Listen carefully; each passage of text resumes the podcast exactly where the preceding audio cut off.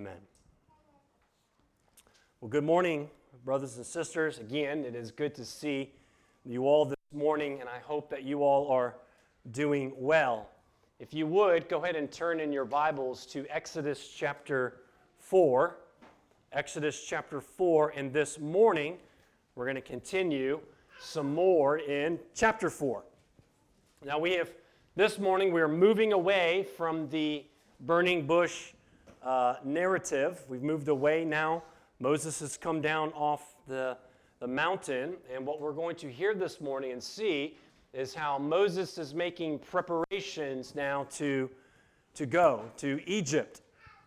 Now, one of the problems sometimes in, in our minds is that we, and this is what I often do, is, is sometimes when we think of certain things and situations or, or places when it comes to the Bible, we want to think about what we have seen through television or seen through media or movies. And clearly, the Exodus has been depicted in, in and among movies. But the problem with this, as well as other things that depict um, the Bible, is, is often their ina- inaccuracies. Of course, there's many inaccuracies, um, but also how they, they fill in the gaps, right? So they like to creatively add so much to a story where it almost seems like it changes the story, uh, even theologically changes the story. Now, when we think about those movies, particularly about the Exodus, uh, what often happens is Moses is the main character. He's depicted as the main character. You see him from, from, from birth and, and through, his, through his life. You see those things. He becomes the, the, the, the main character. He is the protagonist, right? And he's the one who gains the courage to do what is right and to deliver his people, right? So we, we certainly see that. And then you have Pharaoh, right, as the antagonist of, of the story right? And it's all well and good in, in, in some form or fashion, but however, where it falls woefully short is the actual biblical account itself. Moses has an important role in the story. There's, there's no doubt in that, right? We, we see the story of Moses from, uh, from the beginning. Absolutely, right? And we see Aaron playing a very important role, or we're going to see Aaron play a, a very important role as Moses' sidekick, if, if you allow me to say that. Uh, also, Pharaoh. But the main actor, over and over again, the central figure in Egypt has not changed, or not Egypt, but in Exodus, has not changed from the rest of the Bible, from the rest of salvation history, or from the rest of history for that matter. But the main character is the Lord. Without the Lord, where would Moses be? Number one, Moses would probably be dead. He would have never made it. He would have never been, in a sense, delivered through that little ark in the river. He would have been, he would have been killed. And Israel would certainly still be slaves. And so the Lord announces himself to, to Moses and tells Moses, You're going to be, I'm sending you to be my deliverer, to bring out my people who are who are slaves. And most importantly, what he tells them is to bring my people back to the mountain that they may know how to serve me. If Moses was the main character, they would become slaves to Moses. If Moses had all the power and all the authority, then they would become servants to Moses. The main character is God. Their redemption was for their worship. Now, through the Word of God, He delivers His people. And we know that to be true for us. And He saved us. And in the same ways, He has saved us for His glory. He is still the main actor, even in His church today. So let's look at chapter 4, starting and read, start reading in verse 18. Moses went back to Jethro, his father in law, and said to him, Please let me go back to my brothers in Egypt to see whether they are still alive. And Jethro said to Moses, Go in peace. And the Lord said to Moses in Midian, Go back to Egypt, for all the men who were seeking your life are dead. So Moses took his wife and his sons, and they and had them, excuse me, had them ride on a donkey and went back to the land of Egypt. And Moses took the staff of God in his hand. And the Lord said to Moses, When you get back to Egypt, see that you do before Pharaoh all the miracles that I have put in your power but I will harden his heart, so that he will not let the people go. Then you should say to Pharaoh, Thus says the Lord, Israel is my firstborn son. And I say to you, Let my son go, that he may serve me. And if you refuse to let him go, behold, I will kill your firstborn son. At a lodging place on the way of the Lord, on the way, the Lord met him and sought to put him to death. Then Zipporah took out a flint and cut off her son's foreskin and touched Moses' feet with it and said, Surely you are a bridegroom of blood to me. So we let him alone. And it was then that she said, A bridegroom of blood because of circumcision. And this is the word of the Lord. May his Holy Spirit move in our hearts to hear and to see his holy, inspired, inerrant word for his glory and for our joy. Amen. I've been starting my sermons the last couple of weeks with an opening illustration having to do with parenting and, and children, so I'm going to give you another. And that is to ask the question what do children need? What do children need? Not want, but need. Now, how you answer that question depends on perspective, doesn't it? Depends on perspective because, from a perspective of a child, their, their desire of need or their definition of need is different from their, their wants, even though they're pretty much the same thing. They want candy, pizza, limitless sugar drinks, snacks, endless entertainment and fun, newest tech and fashions and toys, and definitely no chores. From a parent's perspective, we would come at it looking at the very basics, right? We would, we would say, okay, let's deal with the basics first, the most important things food, shelter, clothing, um, health care, etc. Now, of course, we know that children need way more than just the basics, right? Because orphanages, I don't, it's probably orphanages is not a very politically correct thing to say anymore, children's homes, whatever, meet these basic needs.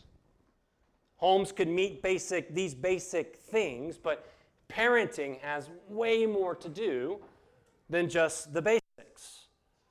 Children need training, children need discipline and love and teaching. They need kindness. They need gentleness. Sometimes they even need some uh, sternness, if that's a word. Compassion. They need protection. They need quality time. They need education. And most importantly, they need God's word and they need the gospel. Now, we can add to that list, certainly. And these are not the only things, but these are the things that we provide for our children every day. We want to give them at least pieces and portions of that every day. And we meet those needs for our children as we know them and get to know them individually. So it's not as easy as just do these things and just do that, and, and then all these things will, um, all this will work out. It's quite a bit more complicated than that. Have a couple children and you will figure that out. But just think of the logistics of doing those things in reality. Think of the, the logistics alone of food, of having to have a job, make money, earn that money, plan meals, go to the grocery store, back and forth, back and forth, back and forth, bag the groceries, walk out, fight Walmart, deal with the receipts. Oh no, I forgot something. I got to go back in. You go home, the cooking, the putting away, the cleaning, blah, blah, blah, blah, blah, blah, blah. You know what I'm talking about.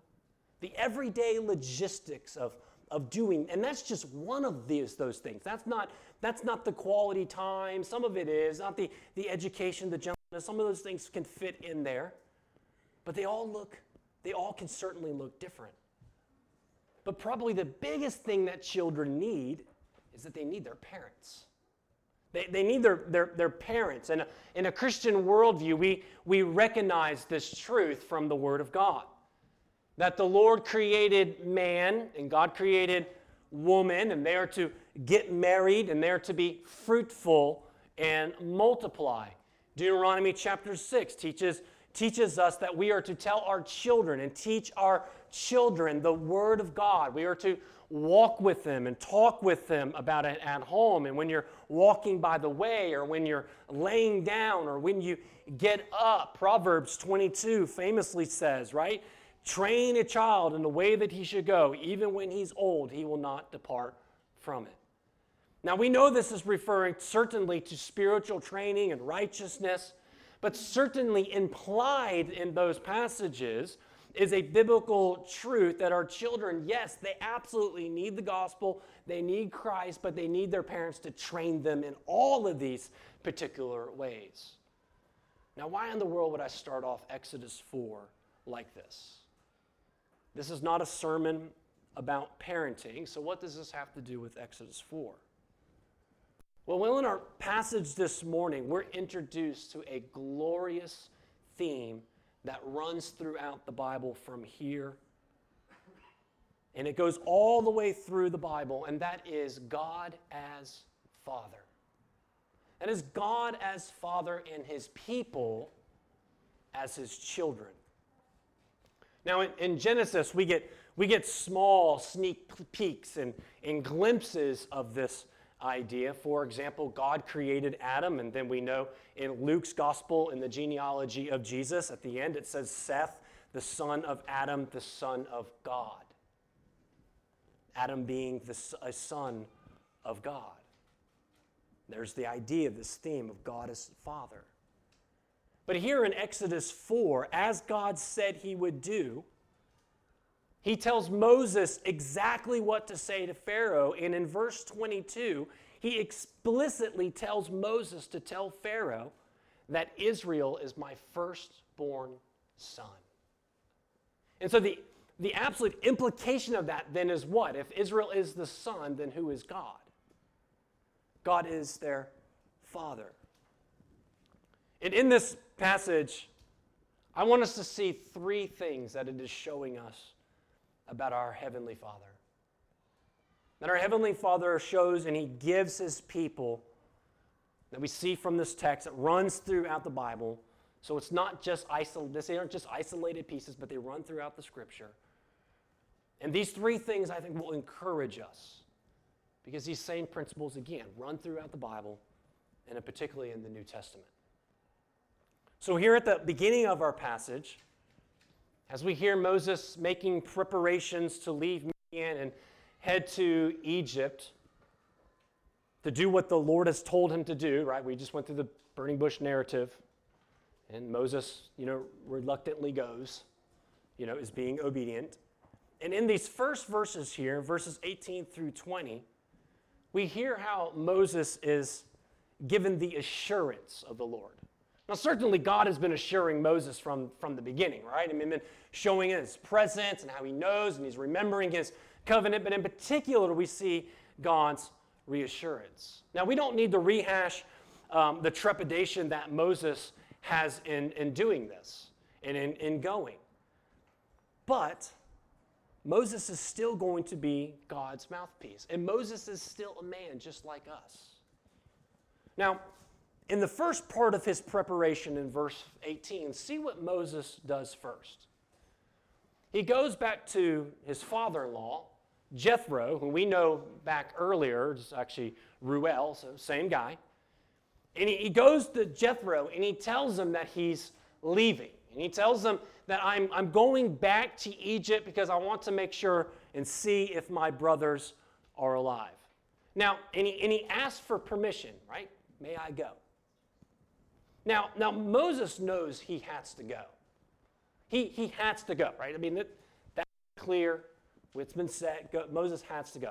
So, at some point, it really doesn't matter how Jethro answers the question. If Jethro says no, then Moses still has to say, Well, I obey the Lord, not you, Jethro. But Jethro, who, uh, who, who gives his permission, but Moses is still respecting this guy, isn't he, this man? He's honoring him. You can tell there's a, there's a love, there's an honor for, uh, uh of this son to his, his father or his, his father in law. And Jethro has given him so much, including now the, the blessing and the permission to, to go now in, in peace.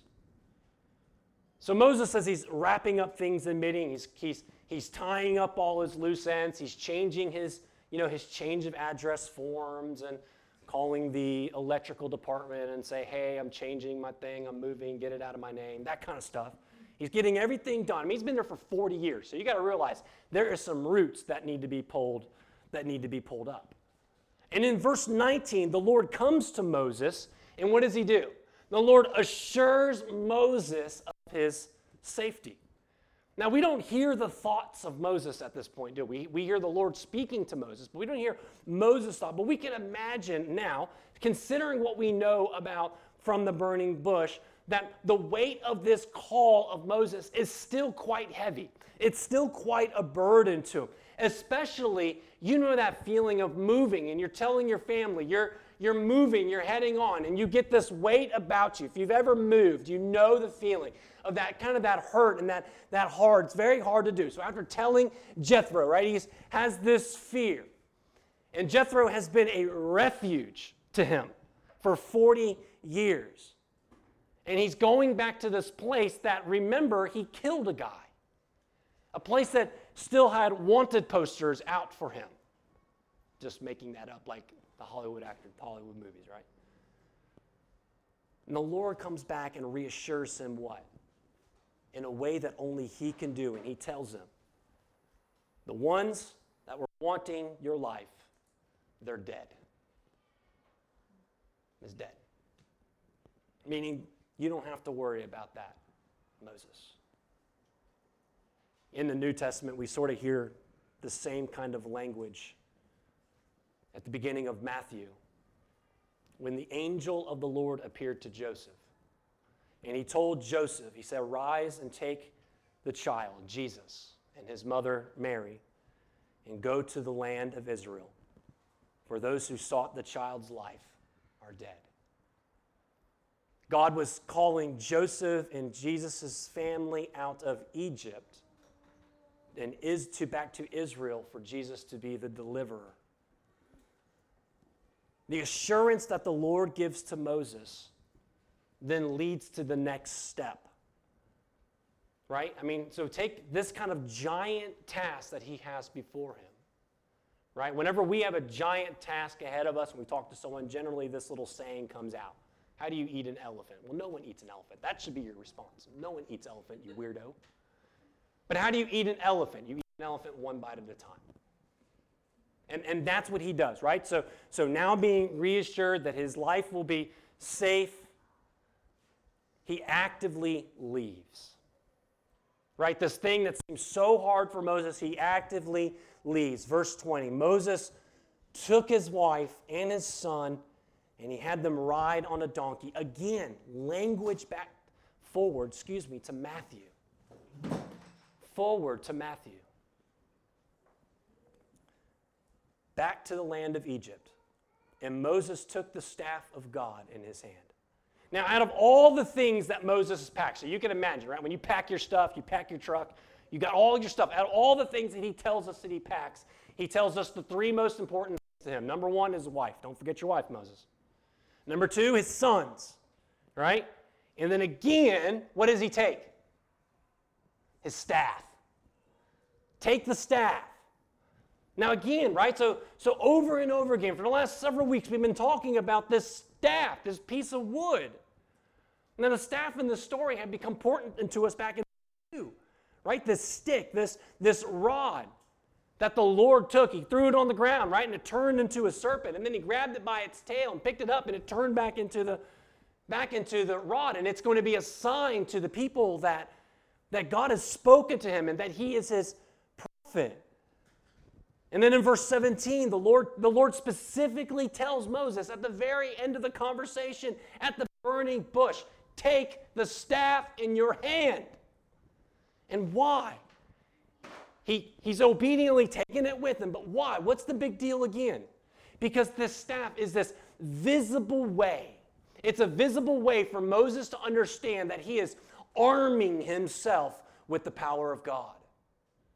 Now, brother, and sisters, we certainly can point straight to the New Testament here of the armor of God, of the sword of the Spirit that has been given to us.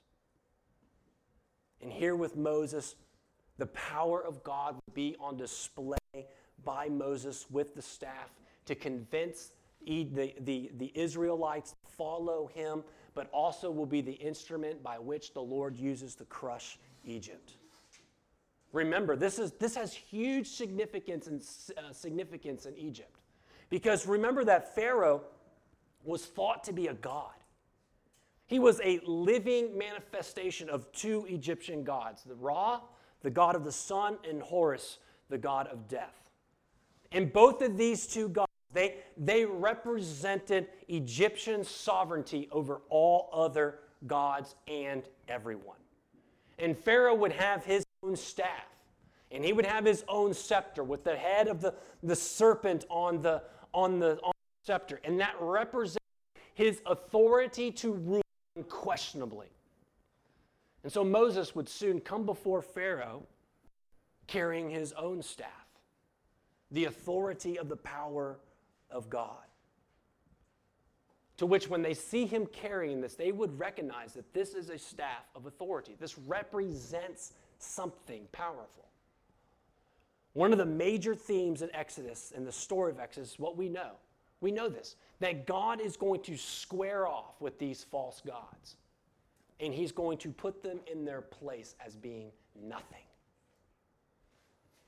Because He is sovereign, not them.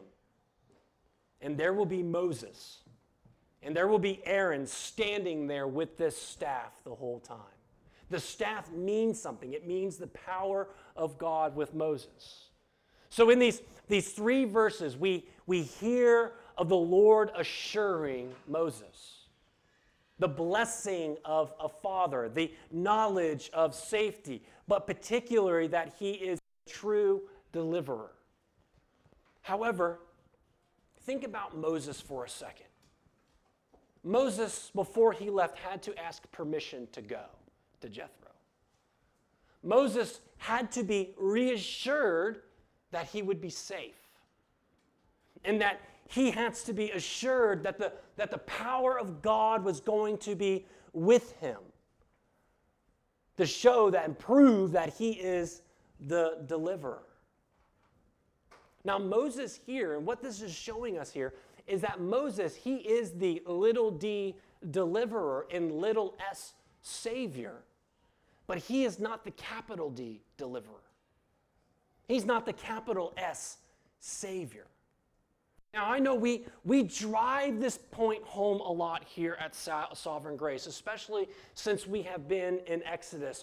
And that is this, is that our salvation has been accomplished in every single way. There is not one small piece of our salvation that has not been accomplished perfectly in Christ alone. Now, well, number one, it's in our name, so we kind of have to say it over and over again. But we're not just making this up.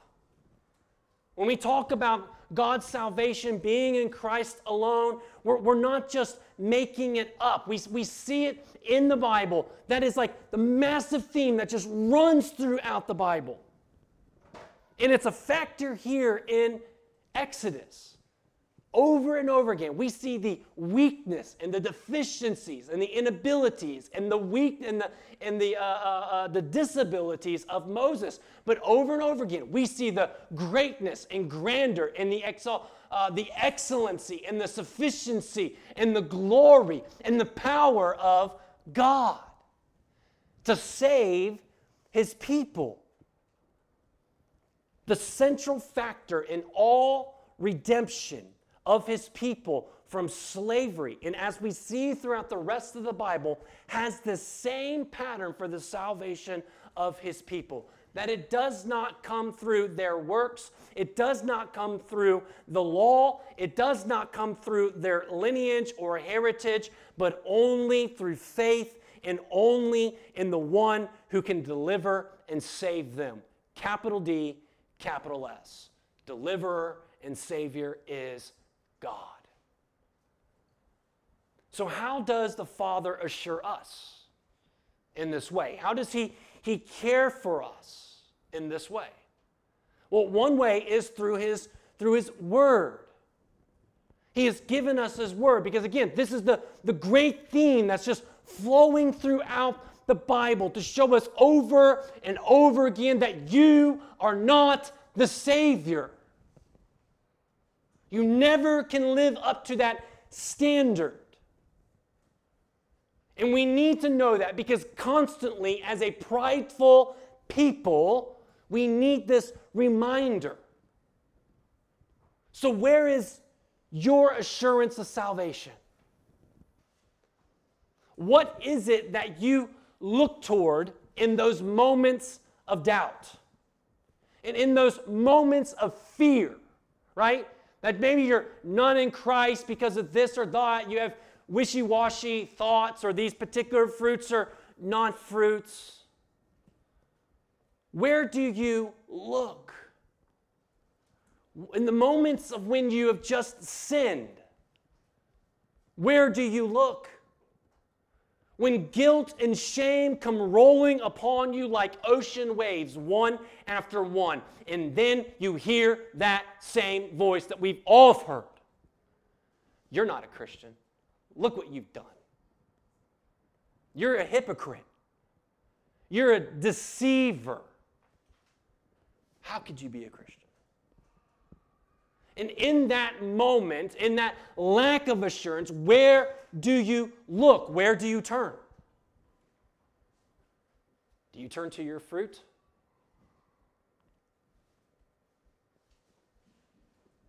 On Thursday nights, we've had the great joy of being going through Romans, and we've been taught very well from chapter 4.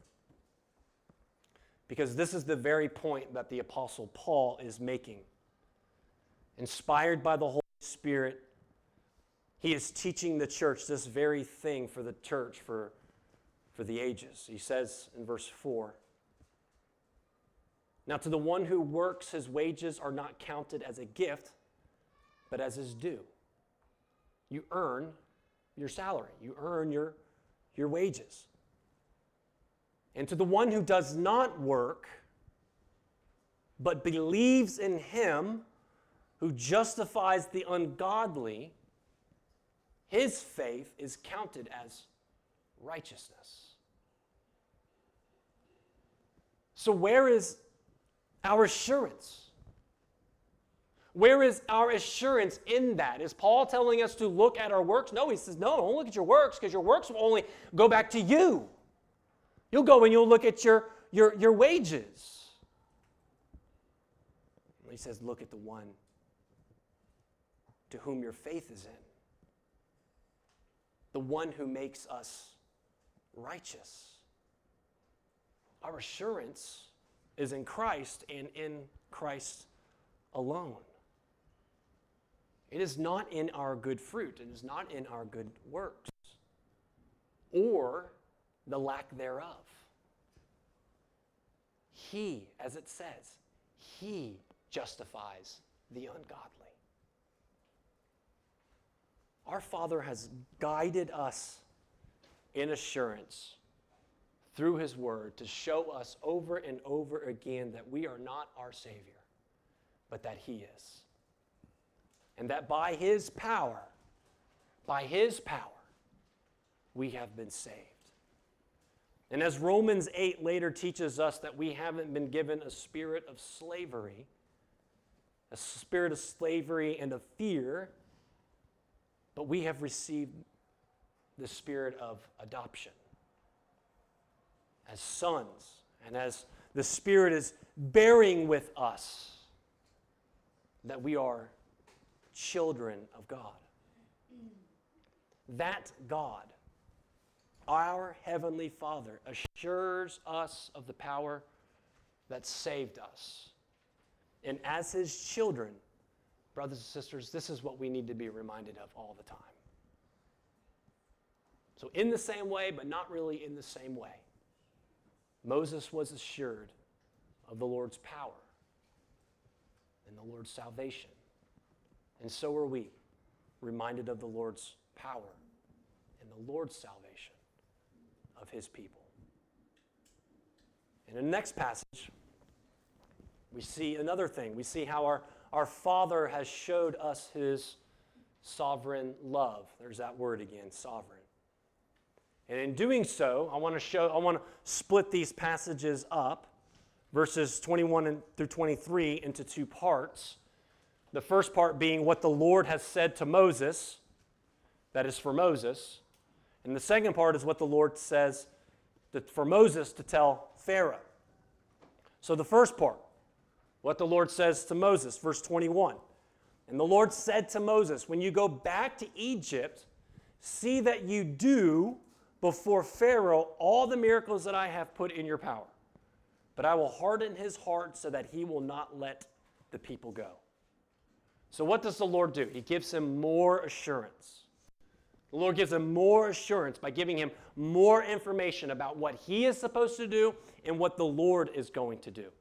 First, Moses is to act in the same, in the same way as showing the miracles to the, to the people of, of Israel. He is to take those miracles and show them and, and signs and show them to, to Pharaoh. Right? To be a way to tell Pharaoh to let my people go. But we also see in this passage that behind the scenes, we see the sovereignty of God. And he tells them. He tells Moses that he's going to do what?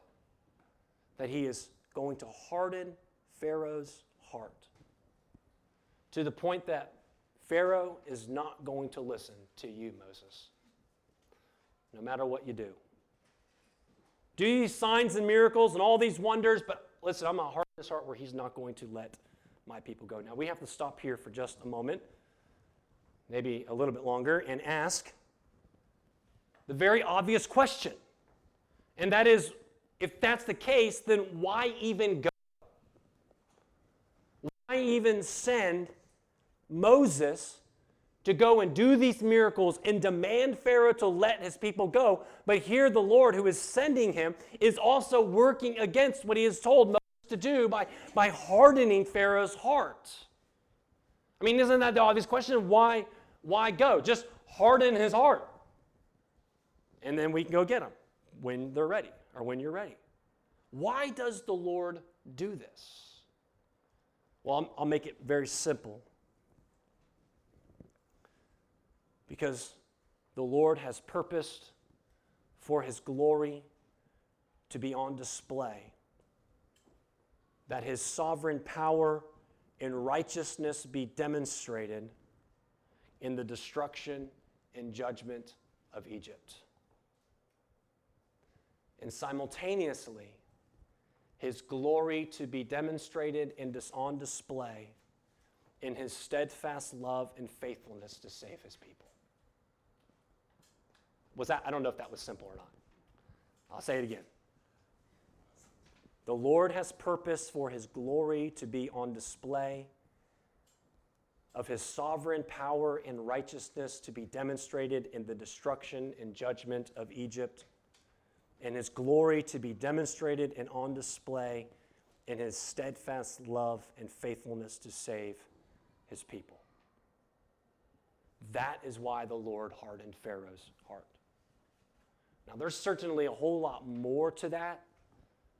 And it was like, for example, for it was also God's people to endure through that time and for them to continue to have faith and to believe with each plague that comes and the oppression that continues, for them to continue to believe, to trust by, by faith that God would fulfill his promise and deliver them. And the reason is, is because that, that faithfulness that they will see will become the bedrock of remembering the faithfulness of God for the ages. And eventually, it's gonna, we're going to see that even pointing to us, to our own salvation that comes by or comes through judgment.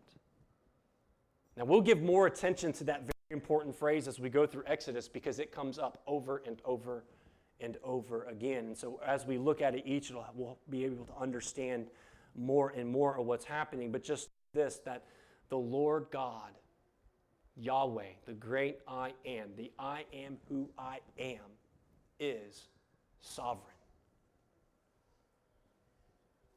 And not just in title, but he is absolutely, utterly, without a doubt, sovereign over everything.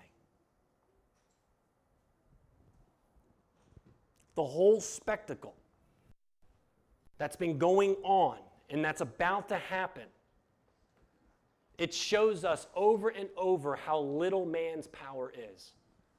Moses' power, Pharaoh's power, but it highlights and magnifies the power of God. And it tells us over and over again shows us that there is no one like him. Now, whether man likes it or not, the Bible believes in a God that is really and truly God. I mean, we can, we can try to take shots at it, but the Bible is going to stay the same. His word and, and endures forever. There is not a sparrow that falls to the ground without him. Even the roll of the dice are under his control. Proverbs 16:33. He controls the joys of our hearts and he turns the hearts toward hatred. Psalm 4, verse 7, Psalm 105, verse 25. He creates, he recreates, he directs, and he restrains, and he is the giver of the new heart, Ezekiel 36. And so the Bible is true. God is God, and He is this sovereign ruler of the heavens and of the earth and all of His creation, which includes the hearts of all of humanity. And for his glory and for his purposes alone, here we see very specifically, he peels that back just a little bit for us to see that he has hardened the heart of Pharaoh for his glory. Now, part two of this passage is, is this is what the Lord tells Moses to tell to Pharaoh. So take this, this message now to, to Pharaoh, the one that I'm hardening, right? He says, Thus says the Lord, Israel is my firstborn son. Right? There is a there's a words of pride there. These, this is my boy. This is my son. Right? I mean, this is a father bowing up to the enemy, telling that this is my son. And you'll let my son go that he may serve me. And if you refuse to go, behold, I will kill your firstborn son. Now, this is huge. And the reason why it's huge is because, like I said in the beginning, I think this is the main thrust in the heart of the passage is that the Lord God is saying that Israel is his firstborn son. And this is a massively significant statement.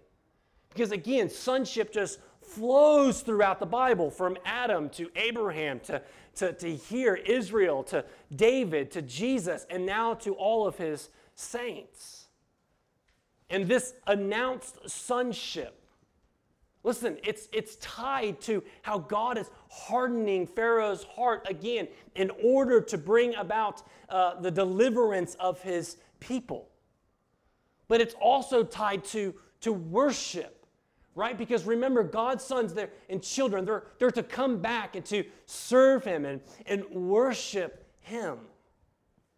Now, ultimately, the image here of the, the my firstborn son is a, is a prefiguring of the, the firstborn among all of creation, and that is the Lord Jesus Christ himself, who is preeminent in the heart of the Father, above all things and above all of creative order. But also, this father son relationship here is announcing that the relationship that God has with his people is not of natural descent. It's not of natural descent. It has a beginning, in history. And it's being demonstrated in the way that the Lord is going to be to deliver them as their father. This relationship is of divine decision, of sovereign choice and selection, election. Sonship is by adoption, which is preceded by election. This is a huge part of what we understand about the Word of God and about the gospel. That through justification, right? When we say justification, legally declared righteous before God, based upon the work of Christ and the grace that is given to us, and upon faith given to us to trust in the person and work of Jesus Christ for our salvation. And just and through justification, we have been adopted as sons. No longer slaves, Romans 8, no longer slaves, but as sons with all the rights and with all the privileges that come with being sons. And as we, we, we, we read earlier, or said earlier from Romans 8, and now we've been given the, the Spirit of God that is testifying to the children of God. Abba Father, right? That we cry out, Abba Father, in remembering that He is our God, but more importantly, He is our Father. Because we have been adopted into His family. If you are in Christ, then you are a child of God. Now, hold on to that for a second because we got to deal with this last part. But there's something else here that the Lord wants Moses to say to Pharaoh.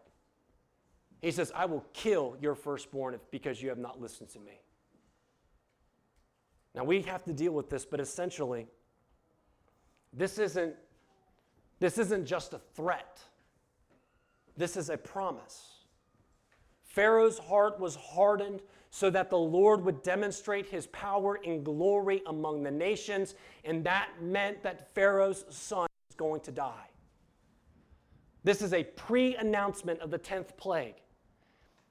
And it's going to be way worse because it's not just the firstborn of Pharaoh that's going to die, but all of Egypt.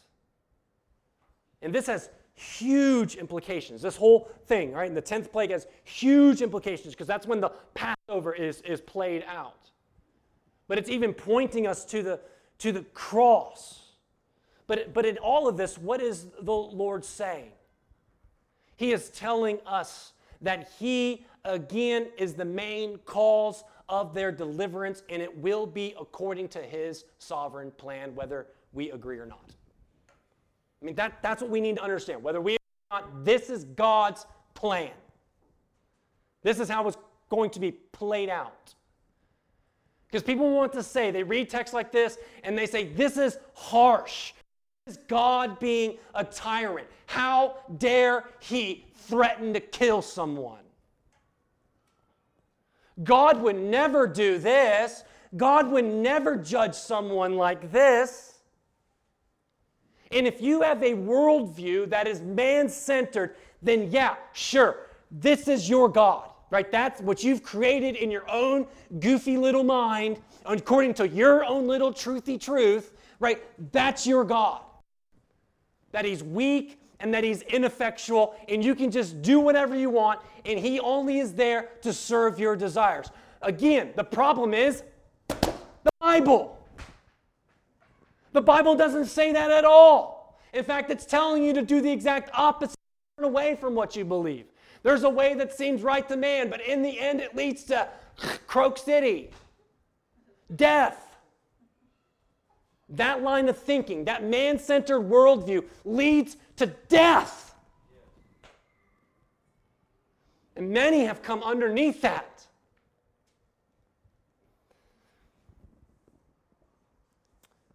But the Bible paints an entirely different picture.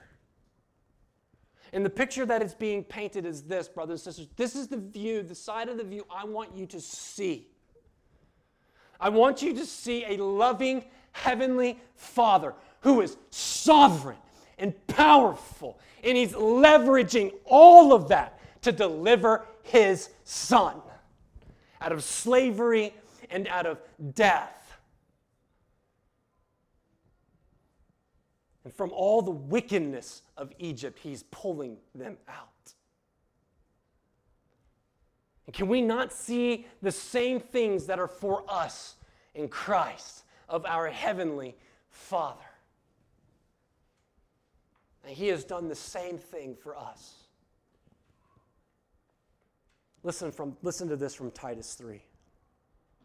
But when the goodness and the loving kindness of God, our Savior, appeared, incarnation, Christmas, Merry Christmas, here it is. When He appeared, verse 5, He saved us. Right? We were in slavery, we were in Egypt, and here comes the big D and the big S, S uh, Savior and Deliverer. He comes in. And what does he do? Let my people go. And they're gone. He saves us. But not because of the works, listen, not because of the works done by us in righteousness. There, Romans 4 again, but according to his own mercy. According to his own mercy, by the washing of regeneration, right? Being made new. He washed us and cleansed us, and he by the renewal of the Holy Spirit whom he poured out on us richly through Jesus Christ, our Savior. So that being justified, all right? Remember what we just talked about The, now, God declares us righteous because of the work of Christ and the righteousness of Christ, having been justified by his grace, we might become heirs according to the hope of eternal life. Now, Romans 8 has already told us that, that if we are the children of God, then we are fellow heirs with God. We're heirs with God. We're heirs of God, and we're heirs with Christ. And our Father has demonstrated his sovereign love toward us putting his son to death. So that we could be adopted and as sons and as heirs with Christ.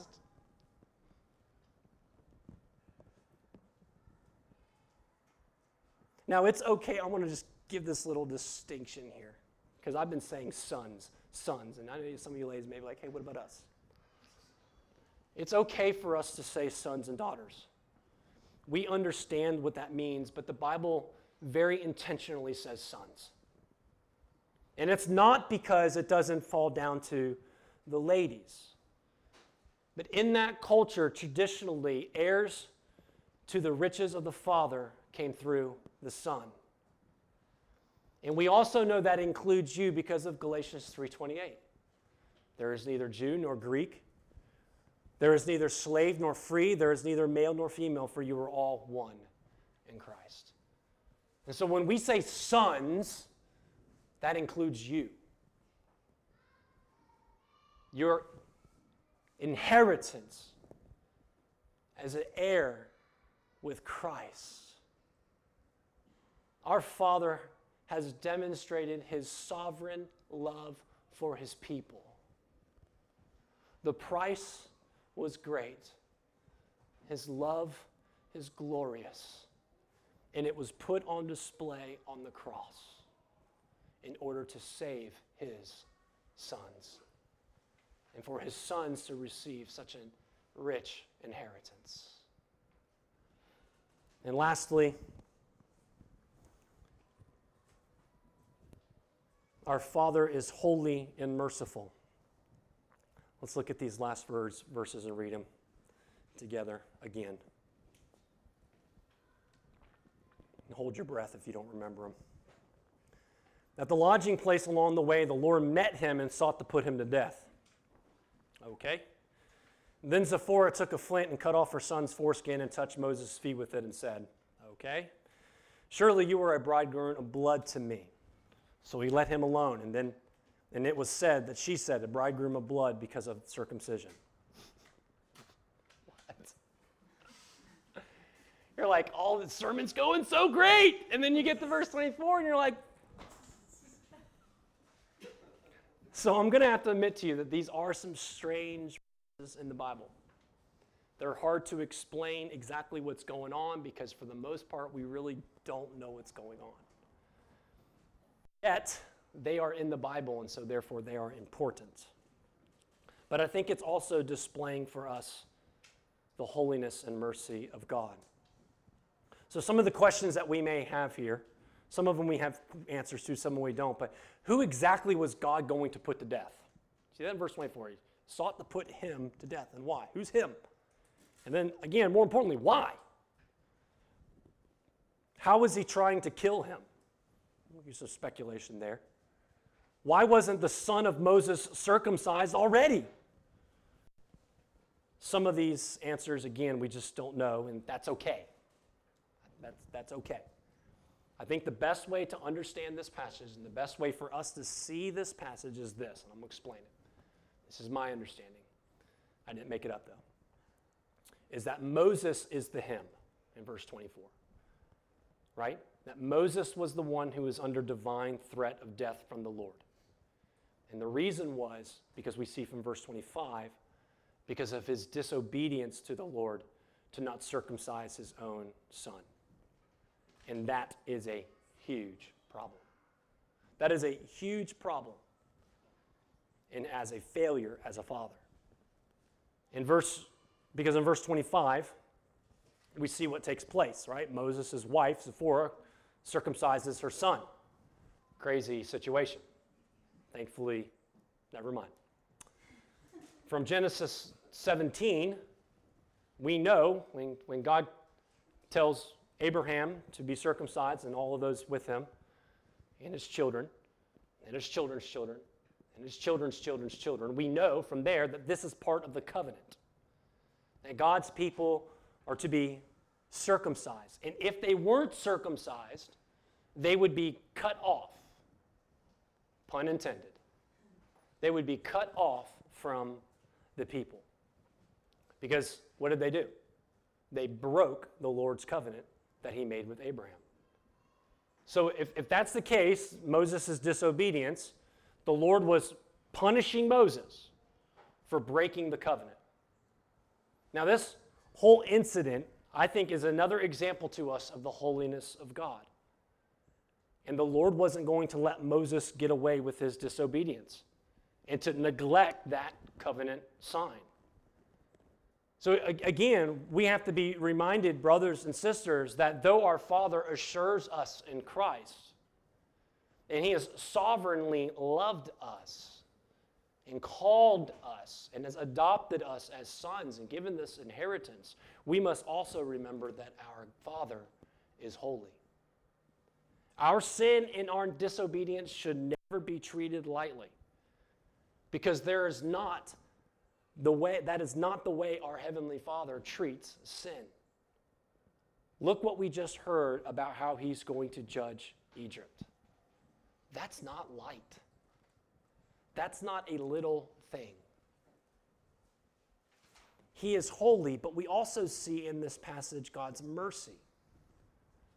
And the reason we see God, or where we see God's mercy, is, is his wife, Zipporah, who took the knife and, and circumcised her son as a sign of the shedding of blood in order that Moses would be delivered from death. Now, as, as, strange as these verses are, they're telling us about our Lord, right? Our, our Father. He is holy, but also in His holiness, He is merciful. The one and only true way of salvation is in Christ. It only comes through knowing Him. But every human being is a sinner who stands under the wrath of God. And like Moses, we have all failed to keep God's law. And therefore, we are subject to God's curse against our sin. And the only way to be saved from eternal death is for God's wrath to be turned aside, which can only be done through atonement, through the shedding of blood.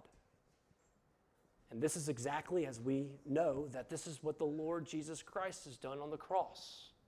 That he shed his blood, yet he was the perfect sacrifice of our, for our sin, offered through the shedding of his own blood, dying in our place as a substitute. And then Jesus, in his sacrifice, he turned aside the wrath of God against our sin. Romans 3:23, for all have sinned and fall short of the glory of God, verse 24. And are justified by his, as, by his grace as a gift. We've talked about these things already from Titus 3. Through the redemption that is in Christ Jesus, whom God put forth as what?